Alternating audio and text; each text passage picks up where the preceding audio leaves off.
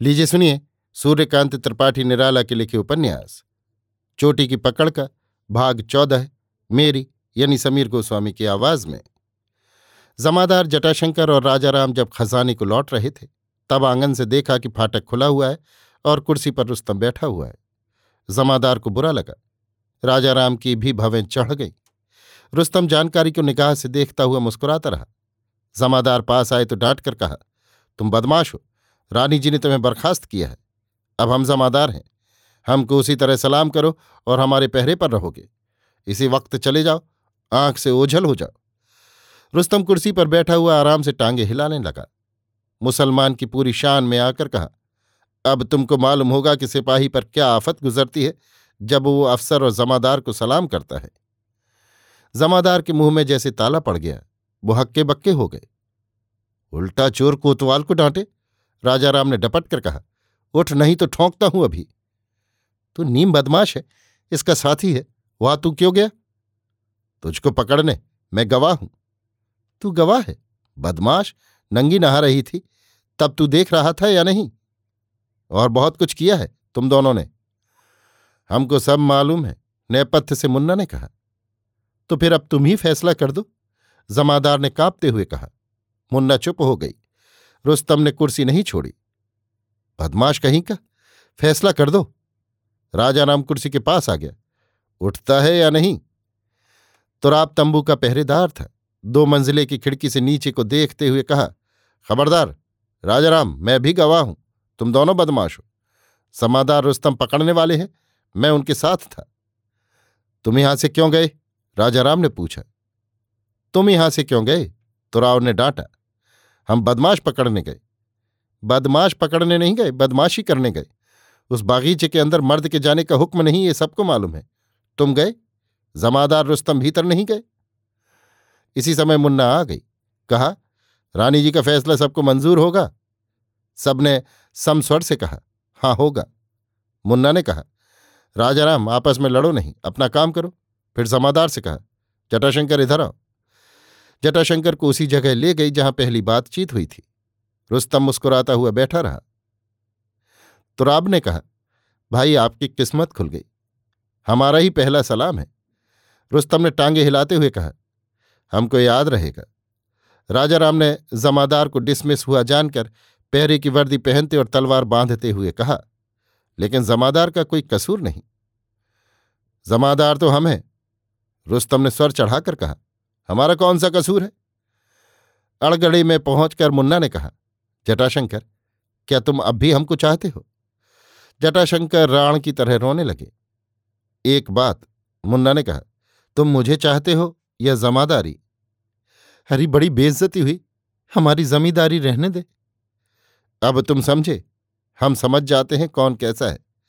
तुम हमारी तरह उतर नहीं सकते, ये तुम्हारा ख्याल था। मगर तुम इतना उतर जाओगे कि यहाँ जमना दुश्वार होगा। जब किसी को पकड़ो, तब उसी को पकड़े रहो, ये कायदा है। तुम समझे थे, मैं तुम्हारी रखेली की तरह रहूँगी। अपनी स्त्री बनाकर तुम मुझको खुश किए रहोगे। मैं जैसी औरत हूँ, मैं तुम्हें रखवाले की ही तरह रख सकती हूँ, मगर राजा ही बनाए रहते। ये न समझना कि मैं गरीब हूँ। मैंने कहा, मैं रानी हूँ। तुम्हारा ये ख्याल कि एक औरत को रखेली बनाकर रहने वाला वैसा ही ब्राह्मण है जैसे तुम। बिल्कुल गलत है। हमारे दिल में ब्राह्मण का सम्मान है, पर चैतन्य देव जैसे ब्राह्मण का, जो बात को वैष्णव हो गए, और सबको अपनी तरह का आदर दिया, मैं वैष्णव हूँ, तुम पर मुझे प्यार नहीं होता, दया आती है। तुम इतने बड़े मूर्ख हो कि अपनी तरफ़ से कुछ समझ नहीं सकते। खजाने का जो जमादार होगा, कुछ दिनों में उसकी जान की आफत आएगी। जमादार कांपे आँखों से तरह तरह की शंकाएँ, भय, उद्वेग, पाप, अत्याचार क्षुद्रता, हृदयहीनता आदि निकल पड़ी। राज लेने के लिए मित्र बनने की कोशिश करते हुए कहा, क्यों? तुम हमारे आदमी हो। जमादार की जान चोटी पर आ गई। कहा, अब जो कुछ भी हो, हम हुजूर के आदमी हैं। अब तुम समझे? अच्छा बताओ, अगर खजाने का रुपया चुरा गया हो? जटाशंकर को जान पड़ा, वज्र टूटा, धड़ाम से गिरे। अब सही सही मरा। मुझको भगा दो। दया करो। दया करो, देवी। कहीं का नहीं रहा। ये रुपया तुमको देना चाहती हूँ, लेकिन तुमको हमारी जाति और हमारी दास्ता लेनी पड़ेगी। हमको रुपया नहीं चाहिए, तनकर जटाशंकर ने कहा। यही तुम्हारा बड़प्पन है, हम इसी को प्यार कहते हैं। मेरे प्यारे, मुझे चूम लो। मुन्ना ने जीभ लपलपाई। जटाशंकर को जान पड़ा काल है। खजाने की चोरी की बात सोचते हुए तनकर सिपाही यानी स्वर से कहा, गलत बात है, खजाने की चोरी नहीं हो सकती। क्यों? अब तू ही बता। कहकर फिर उन्होंने कड़ी निगाह गाड़ी। ये जो जमादार बना है, इसी ने चुरवाया है। ये रानी का प्यारा है। झूठ बात, हम रिपोर्ट करेंगे। क्यों रिपोर्ट करोगे? यही, तू जो कुछ कहती है। तुमको और तुम्हारे पहरेदार को ये दूसरे पहरेदार पकड़े हुए हैं कि तुम लोग बदमाश हो। मैं इसकी गवाही गुजार दूँगी। तुम ठोके जाओगे, नौकरी से भी हाथ धोगे। हम कहेंगे, खजाना चुराने का इसने जाल किया है। हमसे पहले ऐसा ऐसा कह चुकी है। खजाना चुरा गया है, तुम्हें इसका क्या पता? अगर ना चुरा गया हो? जमादार ने करुण दृष्टि से देखा। मुन्ना ने कहा अच्छा लाख दो लाख दे दिए जाए तो तुम क्या करो? हम खजाने में रखा देंगे। कैसे? जमादार फिर हक्के बक्के हुए। मुन्ना ने कहा, जमादारी चाहते हो तो चलो, बैठो, लेकिन याद रखो, जिस दिन खजानची आएगा, उस दिन तुम्हारा कोई कर्म बाकी न रहेगा। बात मानोगे तो बचे बचाए चले जाओगे।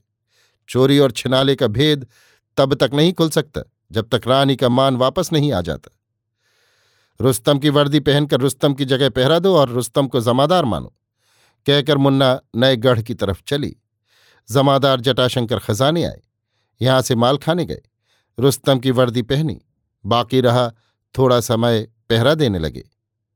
पहरा बदला, दूसरे सिपाही आए। बात फैली कि रुस्तम जमादार हो गया। रानी जी ने बनाया है। जमादार और राजाराम बदमाशी में पकड़े गए हैं। जटाशंकर मुँह दिखाने लायक न रह गए। कुल सिपाही बराबरी का दावा करने लगे और उन्हीं के दिल से कसूरबार करार देने लगे। राजाराम भी मुरझाया था। फुर्सत के वक्त एकांत में जमादार से बातचीत करता हुआ राज लेने लगा। जमादार, बड़ा अपमान हुआ। अब तुम सिपाही हो, रुस्तम जमादार।